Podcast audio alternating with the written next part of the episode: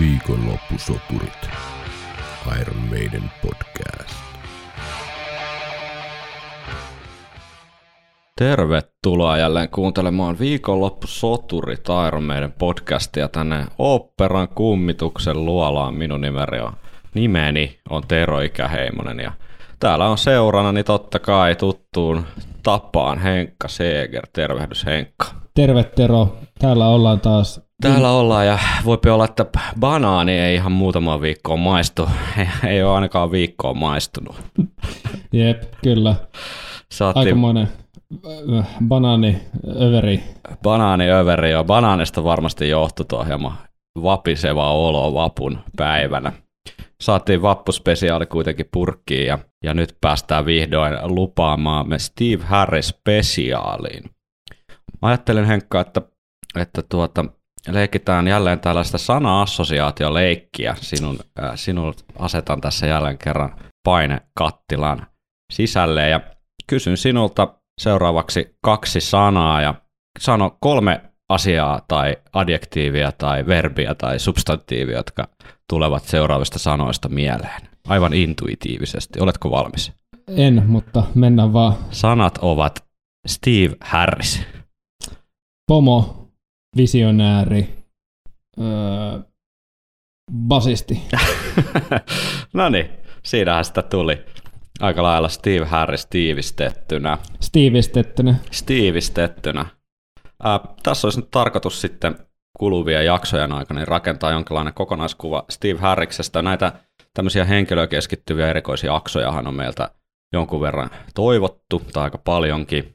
Ja tämä oli kyllä meidän alkuperäisissä suunnitelmissakin tällaisia tehdä, ja mistäpä muusta sitä aloittaakaan, kun itse oikeutetusti bändin perustaja, ainoa oikea alkuperäisjäsen, pomo, pääasiallinen ää, biisin kirjoittaja, näin kai voi sanoa, Steve Harris. Niin kuin, mitä sen sun sanot oli? Visionääri, pomo ja basisti. Jep. Joo, aika hyvin tiivistetty. Ää, ensi viikolla varmaan otetaan sitten, tai ensi viikolla otetaan keskusteluun mukaan kaksi basistia, että saadaan vähän oikeiden muusikoiden näkökulmaa tähän Steve Harris-keskusteluun. Eli seuraamme liittyy kasarilta asti äärimmäiset tiukkaa heavy rockia louhineen stud yhtyeen basisti Jari Behm, Yes. myös Stratovariuksessa hetken aikaa 90-luvun alussa bassoa soittanut ja erittäin, erittäin hyviä soittovideoita sen jälkeen, tai tässä internet-ajassa meidän iloksemme tehnyt. Jos et ole nähnyt videota, jossa Jari Behm soittaa Stevie, jos et ole nähnyt Malmsteen. Stevie Malmsteen, Yngwie Malmsteenin tuota, erään hittikappaleen äh, kitaraosuudet bassolla, niin käy, käykää katsomassa Jarin Facebook-sivuilta. Varmaan löytyy myös Jari BM YouTubesta, josta löytyy noita vanhoja Stratovarius-keikkoja, muuten erittäin sympaattisia videopätkiä historia hämärästä. Sen lisäksi seuraamme liittyy nuoremman polven edustaja, eli hieman modernimpaa metallia soittavasta Ocean horse yhtyeestä Jyri Helko. Eli saamme mo- molemmat herrat erittäin kovia Iron Maiden faneja, niin saamme kyllä hyvää fiilistelyä varmasti ensi viikolla heidän kanssa aikaiseksi, mutta tällä viikolla nyt pureudutaan hieman tähän Steve Harriksen esihistoriaan ja bänditouhujen aloittamiseen. Joo, ja pakko vielä nostaa Jyristä sen verran esiin, että tosiaan For the Imperium yhteen, yhteen tota, basistina myös tunnettu. Viikonloppusoturit. Steven Percy Harris syntyi 12.3.56, eli täytti hiljattain 65 vuotta. Ei ole bändin vanhin, mutta ei myöskään nuorin jäsen, vaan siltä väliltä. Itä-Lontoon Leighton Stoneissa, eli tällainen hyvin, hyvin tuota työläisvoittoinen asuinlähiö, joka siinä Thamesjoen mutkan pohjoispuolella sijaitsee Lontoon keskustan kupeessa. Tämä on tällainen tota, hyvin vanha, vanhoja historiallisia jäänteitä arkeologit löytäneet Leytonstonein ää, kivi, et betoni, et asfalttikerrostumien alta muun muassa roomalaisen hautausmaan jäänteitä ja tällaista, että historiallisesta paikasta on kyse, vaikka nykyään tietysti näyttää hieman erilaiselta kuin Rooman valtakunnan aikoina. Tai Aleksanteri Suuren valtakautena. niin. Alfred Hitchcock ja David Beckham muun muassa ovat täältä Stoneista kotoisin, eli ihan tekijämiesten synty lähiö. Steve ponnistaa melko vaatimattomista oloista, eli hänen isä oli rekkakuski ja äiti sitten ilmeisesti enemmän tällainen kotiäiti ja isoa perhettä ruokkinut siellä sitten rekkakuski isän painaessa pitkää päivää. Steve on kolme nuorempaa sisarusta ja lisäksi ää, hänen isällä on kolme nuorempaa sisarta ja sitten vielä Steve asui täällä mummonsa luona lapsena tai nuorena, eli hän on itse kuvannut, että kasvoin naisten ympäröimänä ja täältä myös ensimmäiset Steven musiikilliset juuret saavat ikään kuin alkunsa, että siellä kotona Beatles ja Simon Ed Garfunkel muun muassa ahkerasti ilmeisesti soi. Beatles ja, Simon, äh, ja Simon Garfunkel kyllä tuntuu olevan, olevan ton ajan semmosia isoja öö, merkki, ei nyt merkkipaalu ehkä väärä sana, mutta semmoisia tietynlaisia musiikillisia liikkeelle panevia voimia, että ketkä silloin on ollut tämmöisessä herkässä, herkässä iässä tota, vaikutteille, niin ne, jolta on niin kuin, joille se on napannut tämmöinen tosi musikaalinen musiikki, niin, niin. on saanut, saanut siitä niin kuin kimmokkeen kyllä. Joo, kyllähän tuossa Simon Garfunkelin musassa paljon semmoista ikään kuin popmusiikin tai biisin kirjoittamisen semmoista perus, ää, perusrakennuspalikoita on kyllä poimittavissa erittäin nimenomaan, niin kuin sanoit, niin musiikaalista musiikkia, että siellä on paljon melodioita ja, ja Stemma-lauluista toki varmasti Jep. erittäin Just. tunnettu tämä, tämä Jep. kaksikko. Ja tietysti Beatles nyt on niitä legendaarisimpia rock-pop-bändejä, mistä ei varmaan sen enempää sen merkityksestä tarvitse tässä vaiheessa sanoa, mutta nämä on niitä ensimmäisiä Steven musikaalisia ikään kuin maisemia, joita hän on lapsena itsensä imennyt. Ja sitten Beatlesista sen verran, että se porukka ehkä ekaa kertaa, tai ainakin isoiten osoitti sen, että yhtiön ei tarvi olla artisti niin kuin keulakuva, jolla on taustabändi, vaan että tavallaan ollaan kimpassa siinä, kimpassa siellä lavalla semmoisena niin kuin yhtenäisenä organisaationa ja tehdään kimpassa biisejä, vaikka nyt Harris nyt biisit tekeekin pääasiassa, mutta, mutta muuten tämmöisen tietynlainen niin kuin bändin arkkityyppi. Aivan hyvä pointti. Ja tosiaan kun Iron Maidenin ehkä liittyy tietyllä tapaa tämmöinen työlä, työläisbändi jotenkin eetos tai semmoinen, että tässä ollaan tämmöisiä tavallisia jätkiä Lontoon lähiöistä tyyppinen, tyyppinen niin kuin kuva, niin se on ihan aitoa asiaa eikä mikään sellainen myöhemmin keksitty tai feikattu markkinointijuttu, että siellä oltaisiin hyvästä perheestä, hyvissä kouluissa pyörineen, pyörineen tota iskän rahoilla sitten soitettu huvikseen rockia, vaan se on ollut kyllä ihan henki tai elämä tyyppinen juttu. Steve Harriksen ensimmäinen rakkaus oli kuitenkin joku aivan muu kuin rock.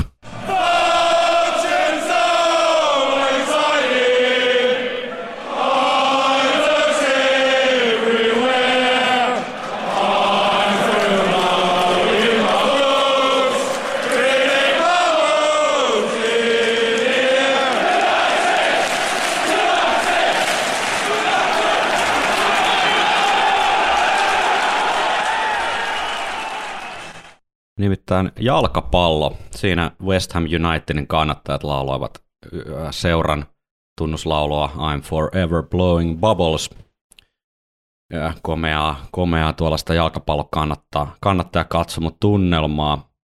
Steve Harris muistelee tuossa virallisessa Iron Maiden biografiassa Run to the Hills, että pelasin jalkapalloa kaduilla joko kavereiden kanssa tai yksin seinää vasten – jos palloa ei ollut, ajoi tyhjä peltipurkki saman asian.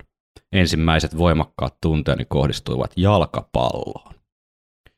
Ja Steve Harris hän on erittäin tunnettu tästä West Ham kannattajuudestaan. Ei, ei taida olla montakaan viikkoa siitä, kun joku tällainen uusi yhteistyö paitamallisto tai joku tällainen urheilu, urheilu tota, Äh, treeni, treenivaatemallisto tehtiin sitten Iron Maiden ja West Hamin yhteistyössä ja Jep, ja näitä on ollut vuosien varrella vissiin, muistaakseni pidempääkö, jos ollut ainakin tuolta Ysärin puolesta välistä. Ja... On ollut, ja West Hamin logo, logo tuota Stevie Bassoakin taitaa koristaa. Ja... Kyllä, ja sitten siinä on käytetty niitä värejä, värejä näissä reunalistoissa myös, että aika niin kuin van, vankkumaton kannattaja. Kyllä, ja sopii hyvin tähän Steven työläisimakoon tämä West Ham, että on erittäin perinteikäs vanha lontoolainen, italontoolainen seura, joka jo tuossa niin 1800-luvun loppupuolelle 1895 perustettu tämmöisen metalli, paikallisen metalliteollisuusyrityksen seuraksi. Ja täältä tulee nämä seuran lempinimet, jotka ovat tämänkin päivänä West Hamilla siis The Hammers sekä The Irons. Up the Irons. No niin. Eli sitten West Ham Unitediksi muuttui muutaman vuoden jäl- perustamisen jälkeen tämä seura ja erittäin tämmöinen perinteikäs, hieno englantilainen jalkapalloseura, jonka, jonka kyllä taustat ovat vahvasti työläiskortteleiden kujilla ja tuota, ei ole koskaan ollut sitä ihan Englannin valioliigan eli pääsarjatason ihan kärkikahinoissa, vaan siinä keskikastissa tai vähän ylemmässä keskikastissa pyörinyt ja välillä pudonnut sitten divariin ja noussut sitten kuitenkin taas nopeasti takaisin tonne kirkkaimpiin valoihin.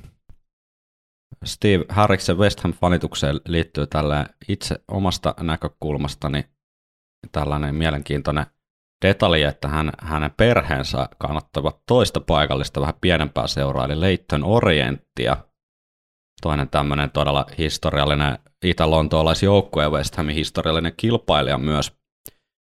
Ää, isä ja isoisä olivat siis kovia Leighton Orientin kannattajia, mutta Steve on sitten sanonut, että heidän oma vikansa, kun eivät vienet minua matseihin, vaan kaveri, kaveri vei Steven, olikohan yhdeksänvuotiaana, niin ensimmäisen kerran West Hamin matsi, ja se oli sitten menoa sen jälkeen, ja Steve ikään kuin katkaisi tämän verilinjan tässä se kannattaja touhussa ja hyppäsi vihollisen leiriin, mitä tällä itse isänä niin kuulostaa kyllä karmealta, karmealta tempulta, mutta, mutta tuota, myöhemmin sitten Steven isä kyllä antoi anteeksi tämän takin käännön, koska Steve oli itse asiassa jalkapallossa aika hyvä, ja hän alkoi ihan tosissaan panostaa sitten treenaamiseen ja oli osoittautu vars, varsin lahjakkaaksi fudariksi ja jopa niin lahjakkaaksi, että ammattilaisura olisi saattanut olla mahdollinen, mikä on äärimmäisen kova, kova suoritus maassa, jossa jalkapallo on ainakin oli ja on edelleen niin elimillinen osa arkea ja, ja tuota, fudareita skouttien listoilla kyllä riittää Tyrkylle joka ikisen seuraan, niin Steve on itse kuvannut, että pelasin kaikkia mahdollisia paikkoja, paitsi toppari ja maalivahdin paikkaan, sillä oli niihin liian pieni. Steve ei ole mikään niin kuin kaappimainen ilmestys, vaan aika semmoinen pieni ja pippurinen lavalla ja ilmeisesti ollut myös kentällä enemmän tämmöinen nopea ja sähäkkä kikkailija kuin tällainen Jaan Kollerhenkinen romuluinen toppari tai, tai tuota varsinkaan sitten maalivahti. Mulla ei ole mitään hajoa, mistä sä puhut. kyllä se... No nyt sä tiedät, miltä musta tuntuu välillä, kun sä puhut jostain, jostain tota, käsittämättömistä. Mitkä hiotut, hiotut rotosound-kielet. Jep, nimenomaan. Tota, Steve, Steve tosiaan sitten pääsi jopa treenaamaan West Hamin organisaation 14-vuotiaana, että hän siellä paikallisissa seuroissa kiinnitti kykyjen etsijöiden huomioon, huomioon, ja vaikka isä sitten hieman oli tätä ehkä karsastanut tätä Steven seuravalintaa, niin siinä vaiheessa, kun tällainen iso maineikas historiallinen organisaatio kuin West Ham United niin osoitti kiinnostusta oman pojan kyvyihin, kykyihin, niin, niin tuota, isäkin sitten lämpeni ja heltyi ja tuli katsomaan, kun Steve siellä West Hamin väreissä pelasi. Ei kuitenkaan ihan sinne niin kuin aikuisten treenirinkiin toki koskaan noussut, mutta junnujen West Hamin organisaatiossa varsin niin kuin kunnioitettava saavutus jalkapallon saralla. Sitten kävi, kuten niin monesti, monesti käy lupaavien nuorien urheilijoiden kohdalla, eli rockimusiikki tuli ja vei Steven sielun mennessään. Hän kertoo, halusin käydä ulkona, tavata tyttöjä, juoda, pitää hauskaa kavereiden kanssa. mutta minulla oli treenit joka ainoa päivä. Kaksi kertaa viikossa West Hamin kanssa, kerran koulun joukkuessa ja sitten vielä sunnuntaisin toisessa joukkuessa. Ainoa vapaa päivä sattui koulun urheiluviikolle ja silloinkin me tietysti pelasimme jalkapalloa. En pystynyt omistautumaan tälle jutulle kokonaan. Eli, eli tuota, olisi vaatinut sitten ehdotonta munkkimaista asennetta elämään ja pelkkää treeniä ja kurinalaista päihteetöntä elämää ja ei mitään tuosta rokkihömpötystä, niin Steve ei siihen sitten pystynyt sitoutumaan. Parempi näin. Kyllä näitä futareita siellä West Hamissa on riittänyt senkin jälkeen, mutta Iron Maidenia on toistaiseksi ollut vaan yksi. Erittäin hyvin sanottu. Viikonloppusoturit. Meille käy, kävi, kuten Steve Harrikselle kävi, eli tuli olut, oluen himo kävi liian suureksi ja meidänkin lupaavat urheiluurat siihen katkesivat. Otetaan tuosta yhdet trooperit, nyt on pitkästä aikaa oikein tämmönen puolilitrainen IPA-trooperi. No niin, Kyppis. kippis. Tässä on muuten ilmeisesti nämä on lopettanut nyt näiden korkkien valmistuksen, eli tässä Trooper-pullojen korkeissa oli aikaisemmin näitä ää, levyjen kansikuvia, mutta mä onnistuin löytää enää yhden Arabian K-Marketin valikoimasta, ja loput oli tämmöisiä geneerisiä Robinson Brewery-korkkeja, eli nyt kävi niin, että ei taideta ikinä saada sitä meidän kokoelmaa kasaan. Niin, koska joku nimeltä mainitsematon muuton yhteydessä kadotti Niin, ja sitten sen jälkeen ehkä vahingossa heitti tonne tota, metallikierrätykseen. Tässä on käynyt niin monta niin kuin, surkeata sattumusta, että mun on pakko nyt ottaa huikka. ei se mitään, kyllä tämä oluen makuus ei onneksi vaikuta. Ai ai, onpas raikasta. Kyllä. Steven ensimmäinen musiikillinen kiinnostuminen sieltä, sieltä tota Beatles, ää, Beatles ja mikäs tämä nyt olikaan tämä toinen, Simon, Simon. Garfunkel osaston jälkeen, niin oli mielenkiintoisesti Exodus-elokuvan soundtrack, hän muistelee, että se oli ensimmäinen levy, jota hän pyysi vanhempia ostamaan niin kuin itselleen, itselleen tuota viisivuotiaana, ja Exodus elokuva, jos se on tuttu, niin 60 ilmestynyt amerikkalainen Eppos sinne teille viikonloppusoturit bingoon. Ensimmäinen Eppos-sana mainittu tässä lähetyksessä, niin en ole tota leffaa nähnyt, mutta mä oon soundtrackin joskus kuunnellut ainakin näitä niin kuin tunnetuimpia biisejä. Tässä on hyvin kyllä tunnistettava hieno tämä teemakappale. Voin kuvitella, että on viisivuotiaaseen Steve Harrikseen pudonnut.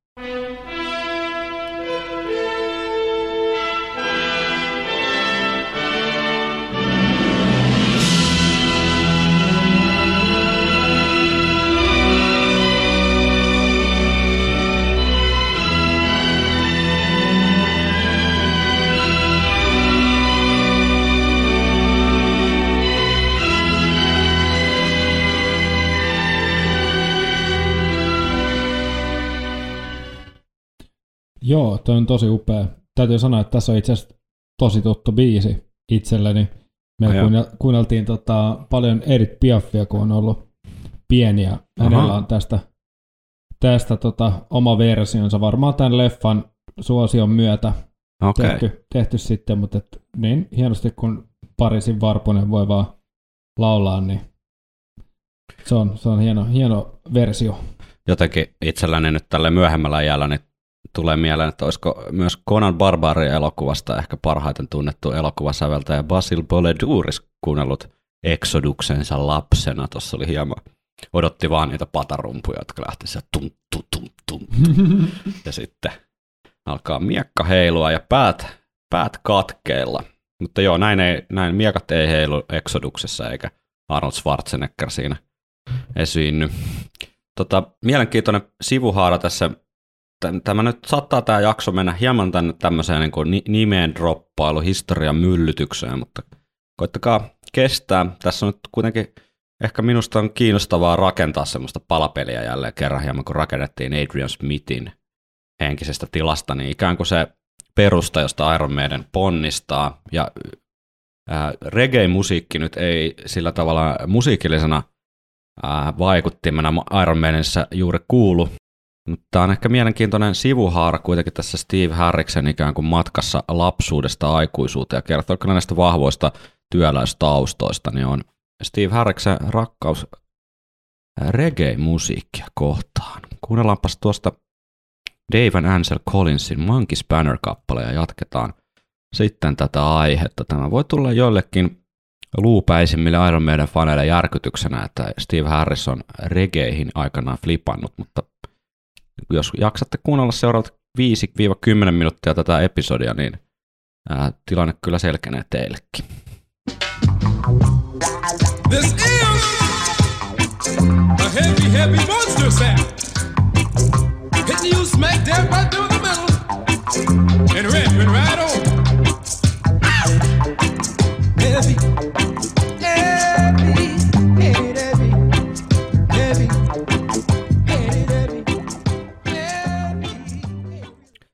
Jos otamme pienen aikamatkan tuonne 60- ja 70-lukujen englantilaiseen nuorisokulttuuriin, niin siellä yksi merkittävä alakulttuuri-ilmiö oli, oli tuota mod, eli modernist skenestä tai alakulttuurista ponnistanut skinhead-liikehdintä, ja Steve Harriksellakin niin omien sanojensa mukaan niin oli täm, tällainen täysi skinhead-univormu, eli Dr. Martensit, Henkselit, Harrington, niin rotsi ja siilit. No siilitukkaa hänellä ei ehkä ollut tai ei tainnut olla, mutta kuitenkin pukeutui, pukeutui skinhead-tyylin mukaisesti. Ja jos 6-70-lukujen englantilainen nuorisokulttuuri on teille tuntematonta maastoa, niin kyseessähän ei ole mikään äärioikeistolainen liikehdintä, vaan tällainen jamaikalaisesta brittien siirtomaa aikaisen tai entisen siirtomaan musiikista ja, ja sitten modien eli tällaisten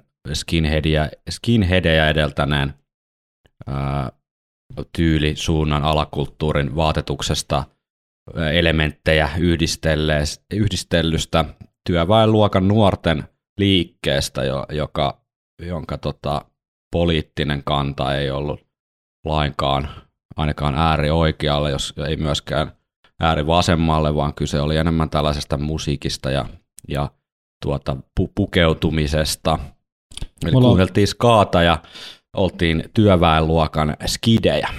Jep, ja, ja tota, mulla itse asiassa, mä en tiedä tuleeko tämä yllätyksenä, mutta kun mä olin lukiossa, niin mulla oli itsellä tämmöinen mod-vaihe, ja sehän tarkoitti sitä, että piti hommaa tuollainen tota, tota, tämmöinen jenkkiarmeijan parkatakki. Joo.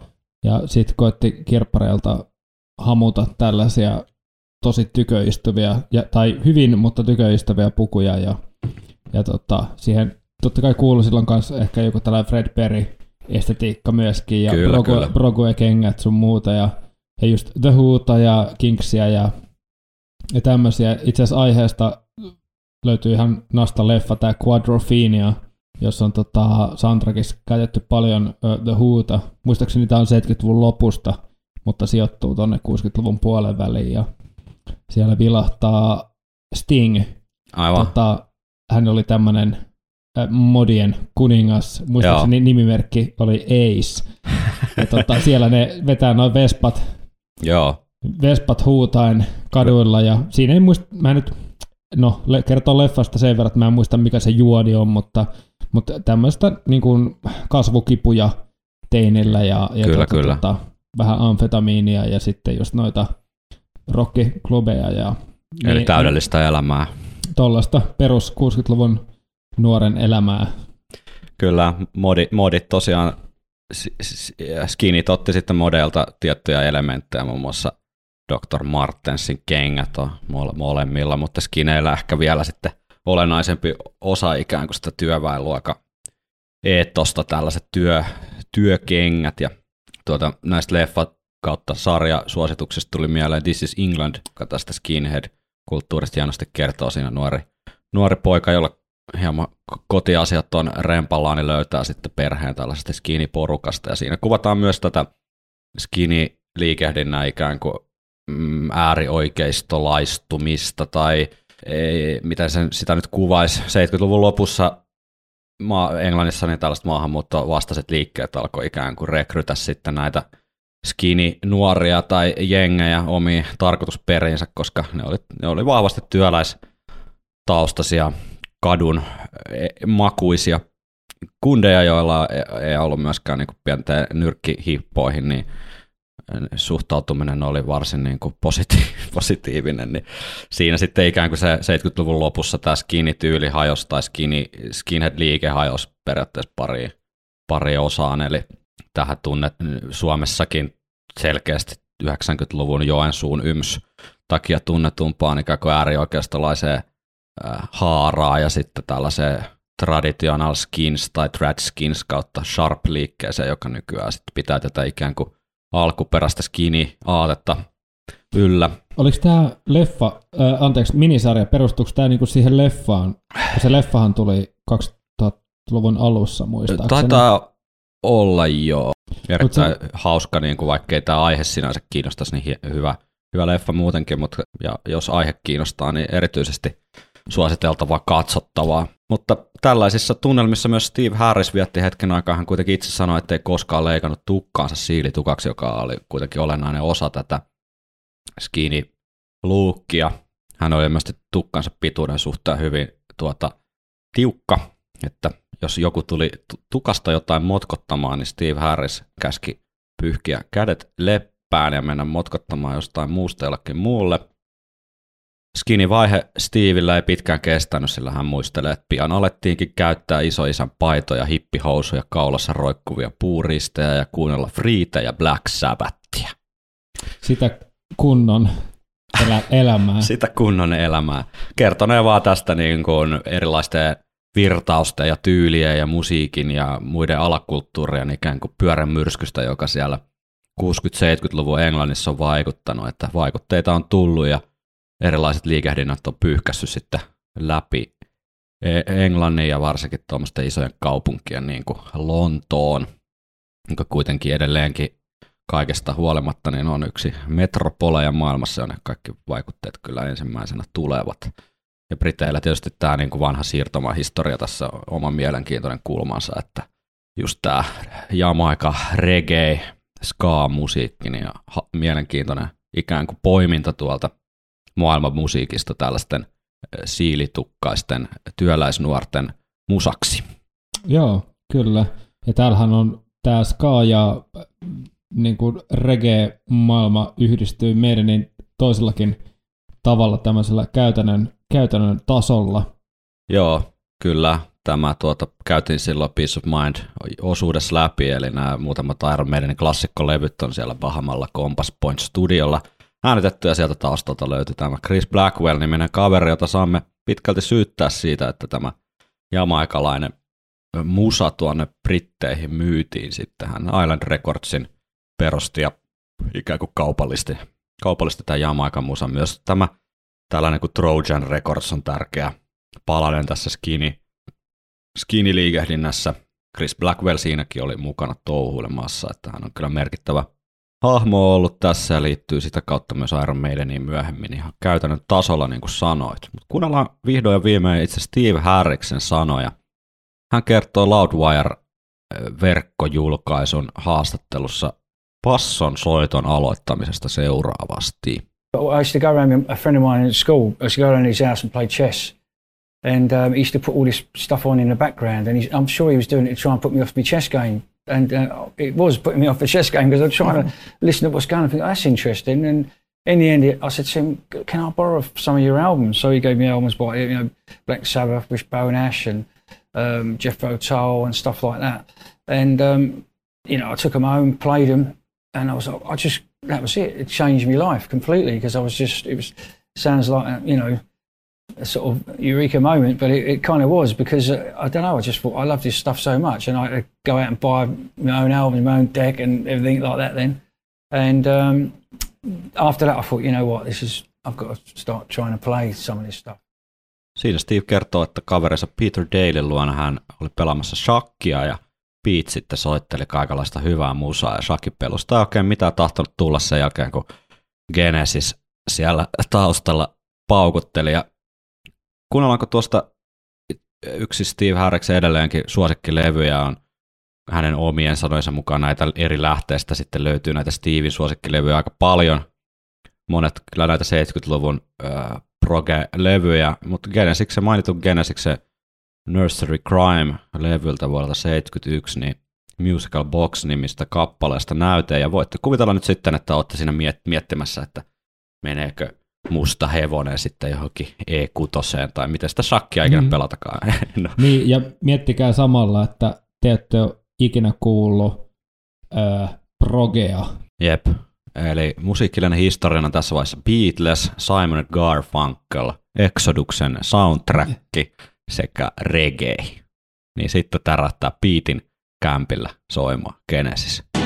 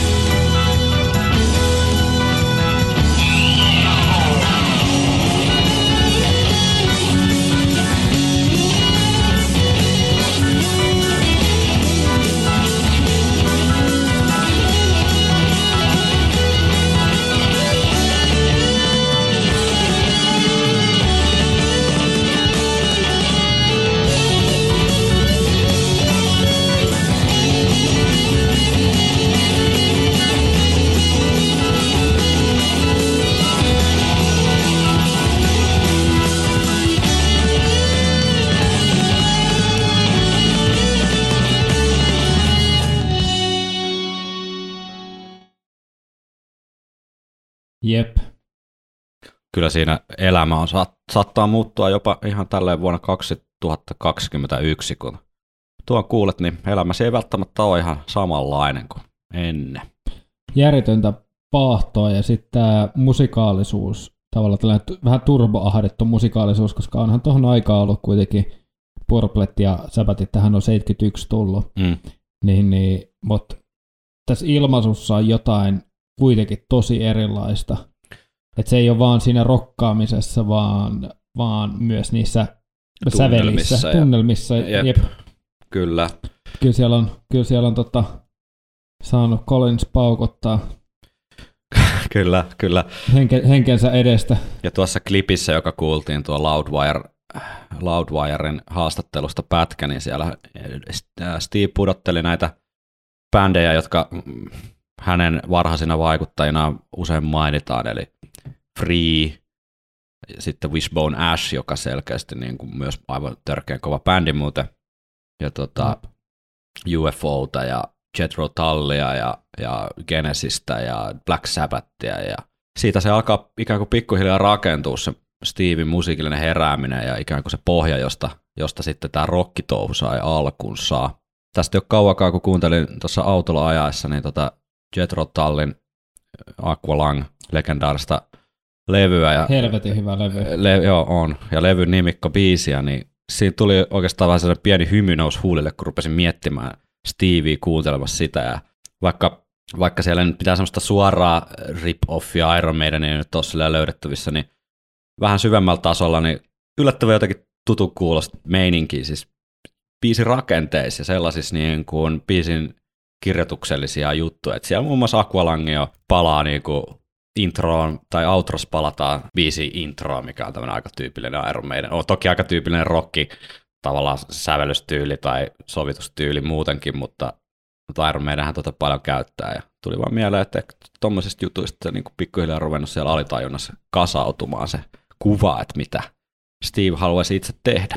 Ja samalla ta- levyltähän löytyy myös meidän coveri, eli Cross-Eyed Mary, mm. mikä oli mun mielestä mainio, mainio tota, coveri, ja pakko kertoa omasta elämästä toki tarinaa, kun näin, näin tota, meillä on valta kertoa täällä Meillä on valta, mitä valta puhua omasta Että- elämästä. Tämähän niin. on tämmöinen niin kuin terapiasessio sama. Niin on. Mä muistan, että just about samoihin aikoihin, kun, kun tota, mä olin hommannut tällaisen japanilaisen äh, B-Sides of the Beast-kokoelman, niin kuuntelin, että siellä on tota, tämä mm, Cross-Eyed Mary-versiointi, ja kuulin siinä meidänin äh, versiossa, että kyseessä on erittäin kova biisi, ja about samoihin aikoihin, tämä on ollut joskus yläasteella, niin Yle näytti tämmöistä Sinun tähtesi sarjaa joka lauantai muistaakseni tai perjantai, jossa tuli aina ö, tämmöisiä live-keikkoja, paljon niin 70-80-luvun kamaa, kokonaisia keikkoja ja, ja sieltä mä muistan Faija heitti, että nyt on Jetro Talmuuten, että kannattaa tsekkaa, että sä varmaan dikkaat. Ja tää on hauska, koska meillä on mistään proge-asioista puhuttu muuta kuin vasta sen jälkeen, kun hän tutustutti mut tavallaan tähän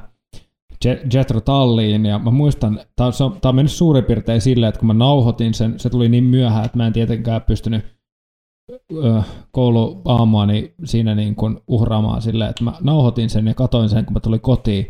Ja sitten siellä on tota, bändi soittanut ton uh, Cross-Eyed Marin ja mä olin silleen, että okei, että tää on niinku tää bändi ja tää on tää meininki. Ja sitten alkoi yhdistyä synapsit tuolla aivoissa, että mistä nämä meidän hommatkin tulee. Ja myöskin mä luulen, että se oli tapa, millä mä tutustuin Jetrotalliin ja yksi, okei, okay, siihen aikaan niin Rushin ohella, miten on tutustunut proge-musaan yleensä, mutta et, se oli hurjaa, miten sitten just tajus tämän, että miten Iron Maidenin nämä, nämä osavaihdokset sun mm. muuta, miten ne juontaa niin kuin tuolta nimenomaan tästä perinteisestä niin kuin 70-luvun proge äh, tämmöisestä äh, aarteesta.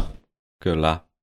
Ei nyt mennä liian syvälle tähän nimen droppailuun, mutta yhden poiminnan tein vielä tuosta, kun Steve eri lähteissä muistelee näitä varhaisia suosikkilevyjään, niin mielenkiintoinen 70-luvun progebändi Nectar, niin soitti tämmöistä skifi, skifi-henkistä progea, ja tämä on musta siitä kiinnostava poiminta, että myöhemmin nämä skifi-teemat on siinä Iron Maideniinkin hiipinyt.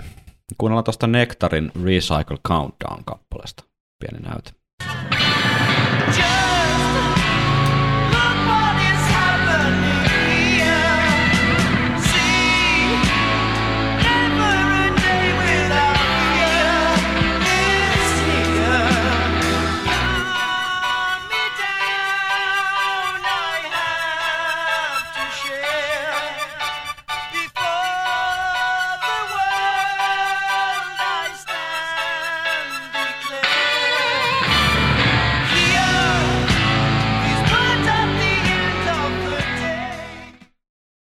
Siis toi Slovari-juttu on mm. ihan jotain Meirenin kahden ekan levyn Jep, ja kamaa. täytyykö sanoa, että jos Steve Harriksen musiikkimausta meidänin jälkeen oli jotain, jotain niin kuin epäselvää, niin hän oli kyllä ihan hyvä, hyvä ikään kuin musamaku.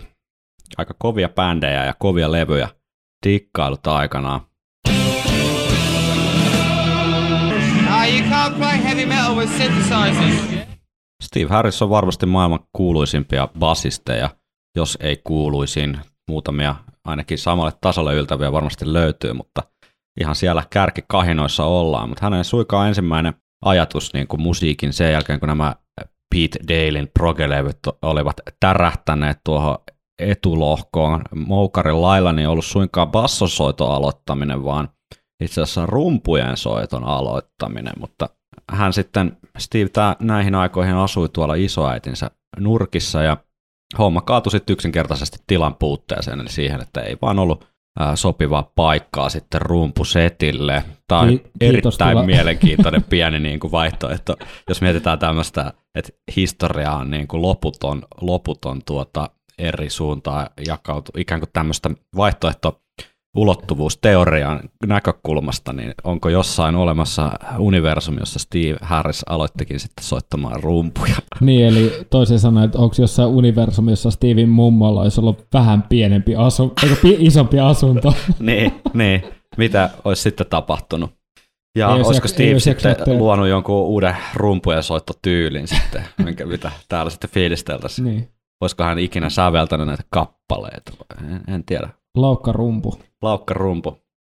Joka tapauksessa niin hän sitten hommas akustisen kitaran, koska, koska rumpusetti ei, ei tuonne muumon kämppään mahtunut ja nopeasti sitten Steve Harris omaa järpäiseen tapaansa niin tuli seuraavaan lopputulokseen. Someone told me, I don't know, and of course I didn't know anything in them days, so someone said to me, you know, need to play acoustic guitar first before we go do anything else. I realised that wasn't the case.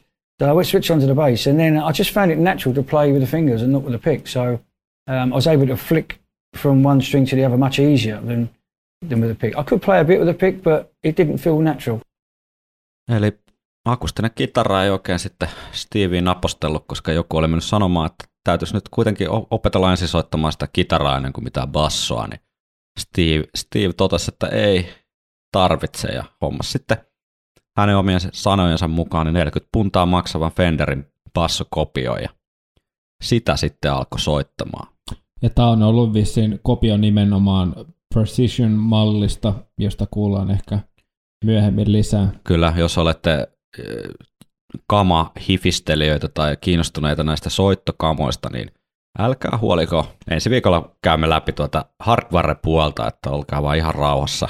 Rauhassa kaikki te ää, kama-fiilistelijät. Olemme, olemme, niin. olemme huomioineet ja muistaneet teitä kyllä. Steve Harris kertoo, vitut mä mitään sointuja opettelen, mä vaan läimin kieliä ja arvaa mitä. Se oli todella ihmeellistä. Aloin vääntää heti todella kummallisia soundeja, todella matalia. Näinhän kuvaa bassonsoiton aloittamista. Miltä tämä kuulostaa, Henkka, sun korvaan? Mun mielestä toi kuulostaa, kuulostaa ihanan äh, alkukantaiselta. Ja se on varmaan auttanut niin kuin, tutustumaan ja tuntemaan sen instrumentin ihan eri lähtökohdista kuin, kuin tota, että laitetaan nuottivihko eteen ja opettele nämä ja opettele tämä etydi.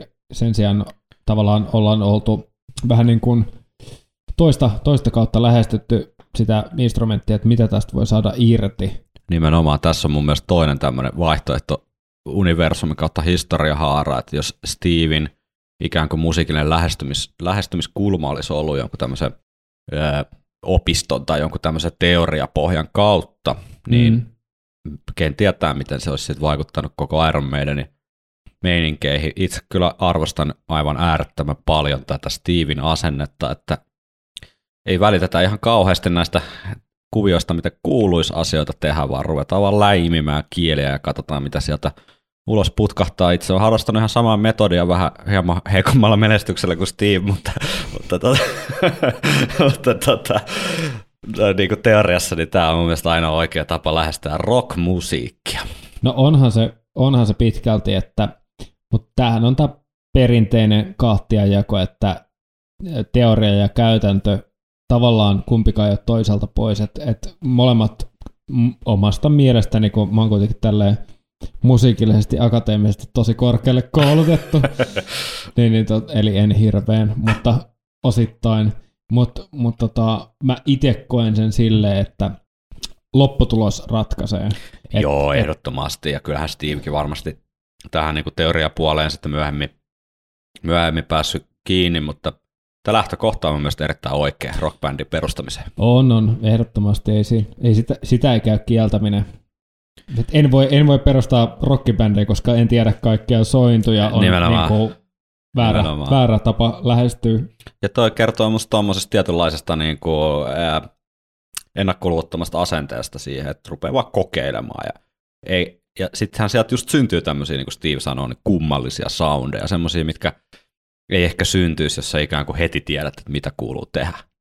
Ja ensi viikolla näiden basisti heppujen kanssa tästä Steven soittotekniikasta muun muassa varmasti keskustellaan, niin ehkä liittyy myös tähän, että kun hän on ikään kuin kaiken opetellut itse, niin sitten saattaa putkahtaa jotain vähän kummallisia juttuja, mitä joku muu ei ole ajatellut.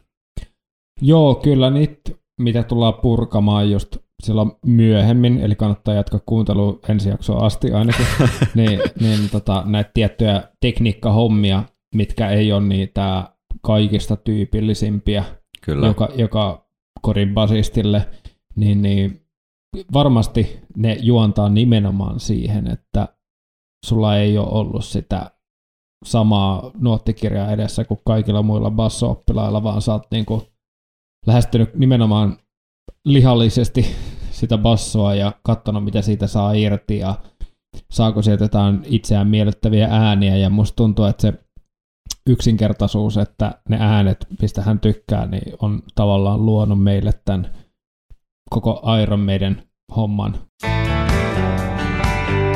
Viikonloppusoturit.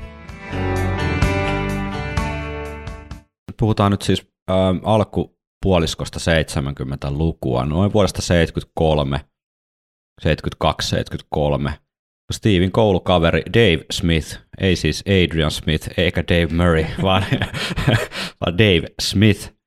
Stevelle nyt sitten kuitenkin opetti nämä neljä perussointua, eli E, A, D, G, bassolla soittamaan, ja sillä tiellä vahvasti ollaan, että Joo, että C on tullut olennaisesti siihen tota, niin myöhemmin. myö, joo, se on tullut niinku semmoiseksi, tämä ECD hän on se, Kyllä, kyllä. et, et, mutta toisaalta elämä on oppimista. Niin, kyllä Myös- tuo A on vähän outo, se ei ole niin, niin tyypillinen Iron Maiden sointu. Joo, se on tos, mä just tässä vähän kuuntelin, niin Run to the Hillsissa ja Number the Beastin niissä kitaran väliosissa, tai siinä C-instrumentaaliosassa niissä nostatuksissa tulee se, mutta, mutta tota, tota, E on kyllä aika, aika, aika se- vahvasti. e, on- e on niinku semmoinen, joo, se on vähän niinku se peruselementti, että jos, jos niinku lähdetään tekemään Iron Maiden cocktailia, niin sinne tulee niinku semmoinen tuju, tujaus E-tä ensin, siitä lähdetään liikenteeseen. Sitten tulee ripaus c ja d ja sitten se viimeinen salainen mauste, se, se neljäs sointo niinku erottaa sen biisin muista. Nimenomaan. se on se proge-vaikute siellä. Se, se on se proge-vaikuta, joo. Joo. Se neljäs sointo. Tämä mainittu Dave Smithin kanssa, niin Steve sitten loppuvuodesta ta- tai talvella 73, niin jossain lähteessä mainitaan marraskuu jopa tarkkana kuukautena. Nämä ovat hieman hyhmäsiä nämä aivan Iron Maidenin esihistorian vaiheet. Tästä itse asiassa sitten, kun saadaan tämä Steve Harris homma purkkiin, niin jatketaan siitä luontevasti sitten Iron Maidenin Early Days meiningillä.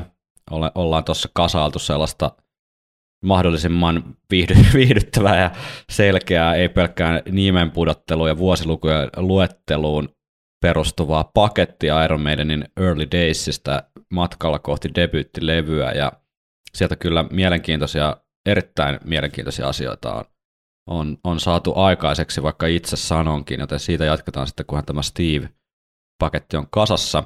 Mutta tarkoitan vaan tästä nyt, kun sanon, että marraskuu 73, niin se voi olla totta tai sitten ei. Tässä on hyvin paljon hyhmäisyyttä tässä Iron Maidenin varhaishistoriassa ja jopa, jopa jonkinlaista tahallista harhaa johtamista on havaittavissa virallisen historian kirjoitukseen. Ei aina ole luottamista, mutta puhutaan nyt kuitenkin näistä sitten vähän myöhemmin. Ja tässä kohtaa keskitytään kuitenkin tähän vuoden 73 loppupuoliskoon, kun tämä Dave Smithin kanssa Steve Harris perustaa sitten ensimmäisen bändinsä, jonka nimi, nimeksi tulee Influence.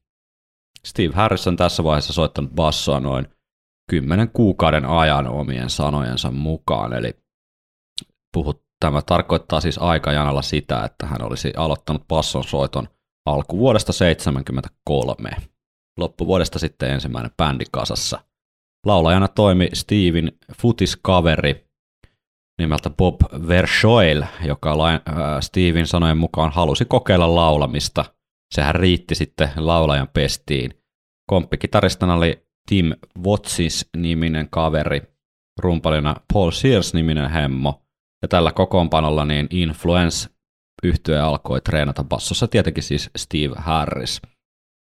Ihan ensimmäinen, ensimmäinen kappale, jota bändi treenasi, niin oli mainitun Free-yhtyeen I'm a Mover, ja tämähän on Iron Maidenin levyttämä kappale myös. Löytyy siis Bring Your Daughter to the Slaughter sinkun B-puolena, ja silloin jäi tämä Freein I'm a Mover, eli alkuperäinen biisi kuuntelematta, niin korjataan virhe nyt.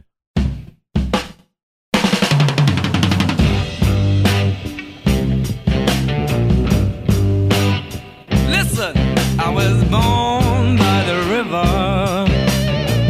Just like this river, I've been moving ever since.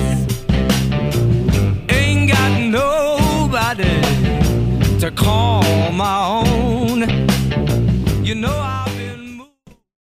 Aika tuommoinen sopii aloittelevan bändin ensimmäiseksi harjoiteltavaksi kappaleeksi, vai mitä olet mieltä?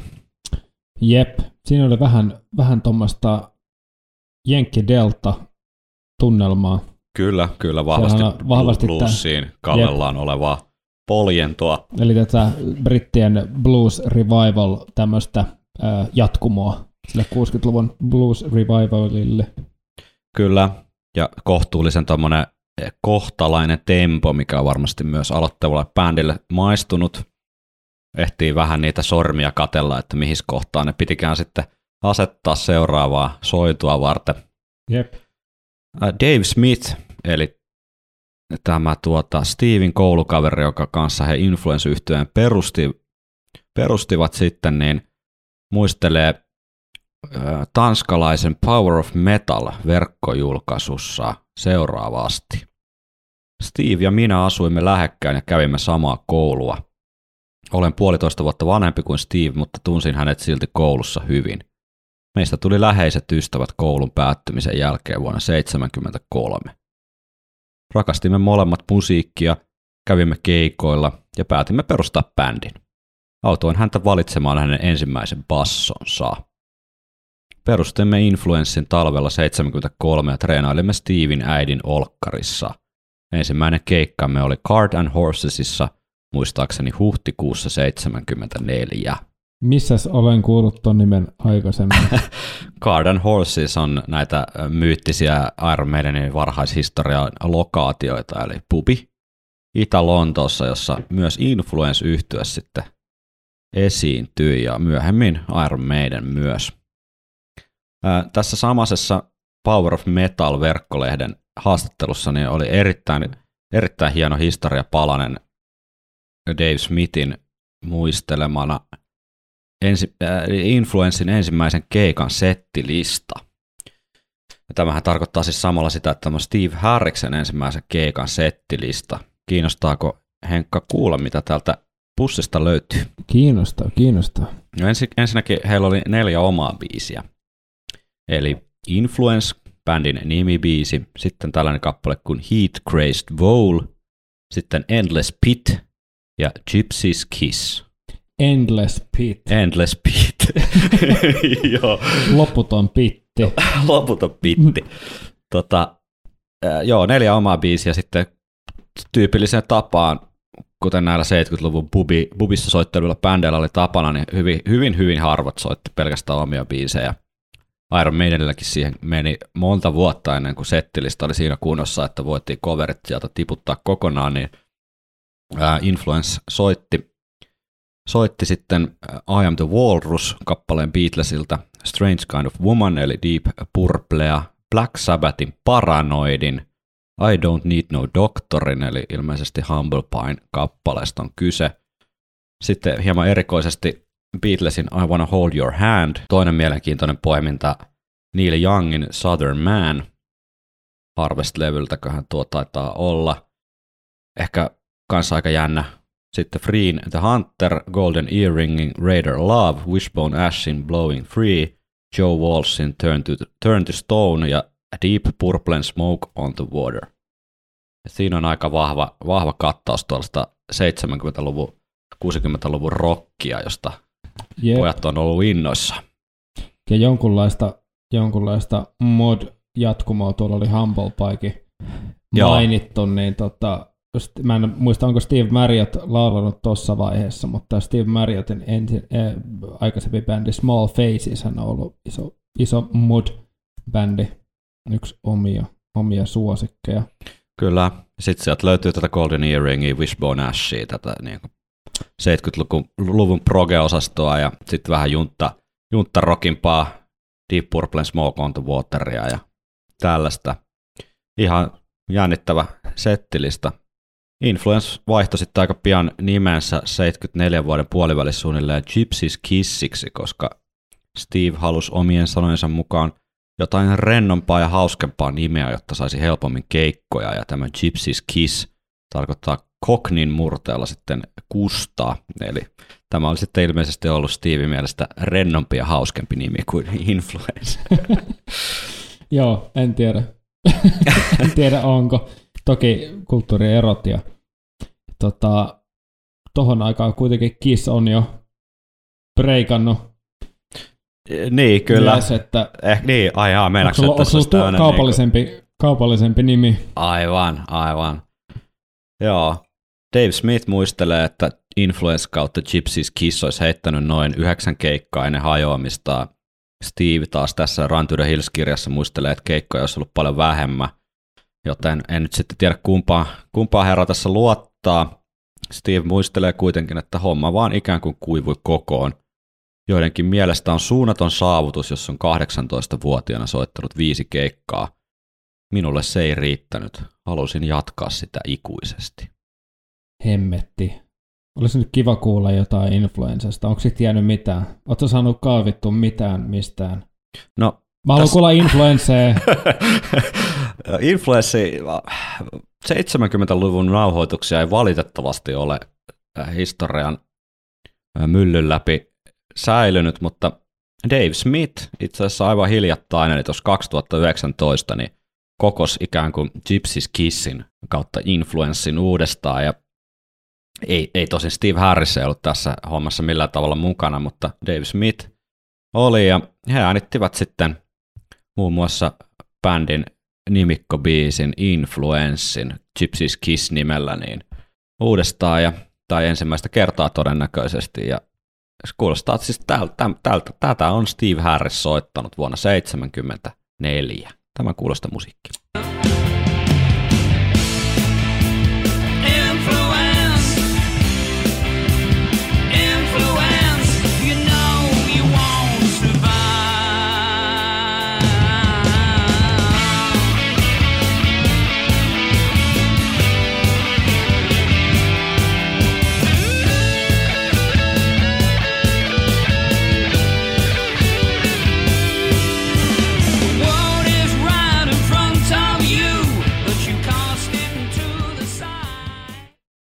Kuulostaa, kuulosti? kuulostaa 70-luvun brittirokilta. Kuulostaa siltä, ei mitään niin kuin maailman mieleenpainuvimpia melodioita tai kertosäkeitä, mutta jostainhan se on jokaisen aloitettava ja en kyllä nyt jaksa Steve Harriksen ää, syntilistaan laittaa tätä Gypsies Kissia. Oikein hauskaa, jos nuoret pojat on tuolta isoäidin Olkkarissa soittanut, niin varmasti ollut mukavaa puuhaa. Joo, ja on siitä kuitenkin jäänyt aikamoinen vaikutus Steven uran. No niin, lopetetaan nyt. Kiitos kun kuuntelit viikonloppusoturit Iron Maiden podcastia. Ensi viikolla jatkamme hieman vielä tätä historiaa plärinää. Seuraavaksi vuorossa olisi Steven liittyminen jonkun muun bändiin kuin oma perustamaan bändiin. Semmoinenkin haarahdus Steven uralta löytyy ja pikkuhiljaa näitä Iron Maidenin kannalta olennaisia nimiä alkaa pompsaidella tässä tarinassamme ensi viikolla. Jatkamme Steve Harris-keskustelua Jari Beemin ja Jyri Helkon kanssa kaksi erittäin pätevää, kovaa basistia ja ennen kaikkea, mikä meille merkkaa eniten, niin erittäin kovia Iron Maiden faneja. Siinä, siitä, si, siitä ystävä tunnetaan. Siitä, si, sillä pääsee tässä podcastissa jo hyvin pitkälle. Ensi viikko.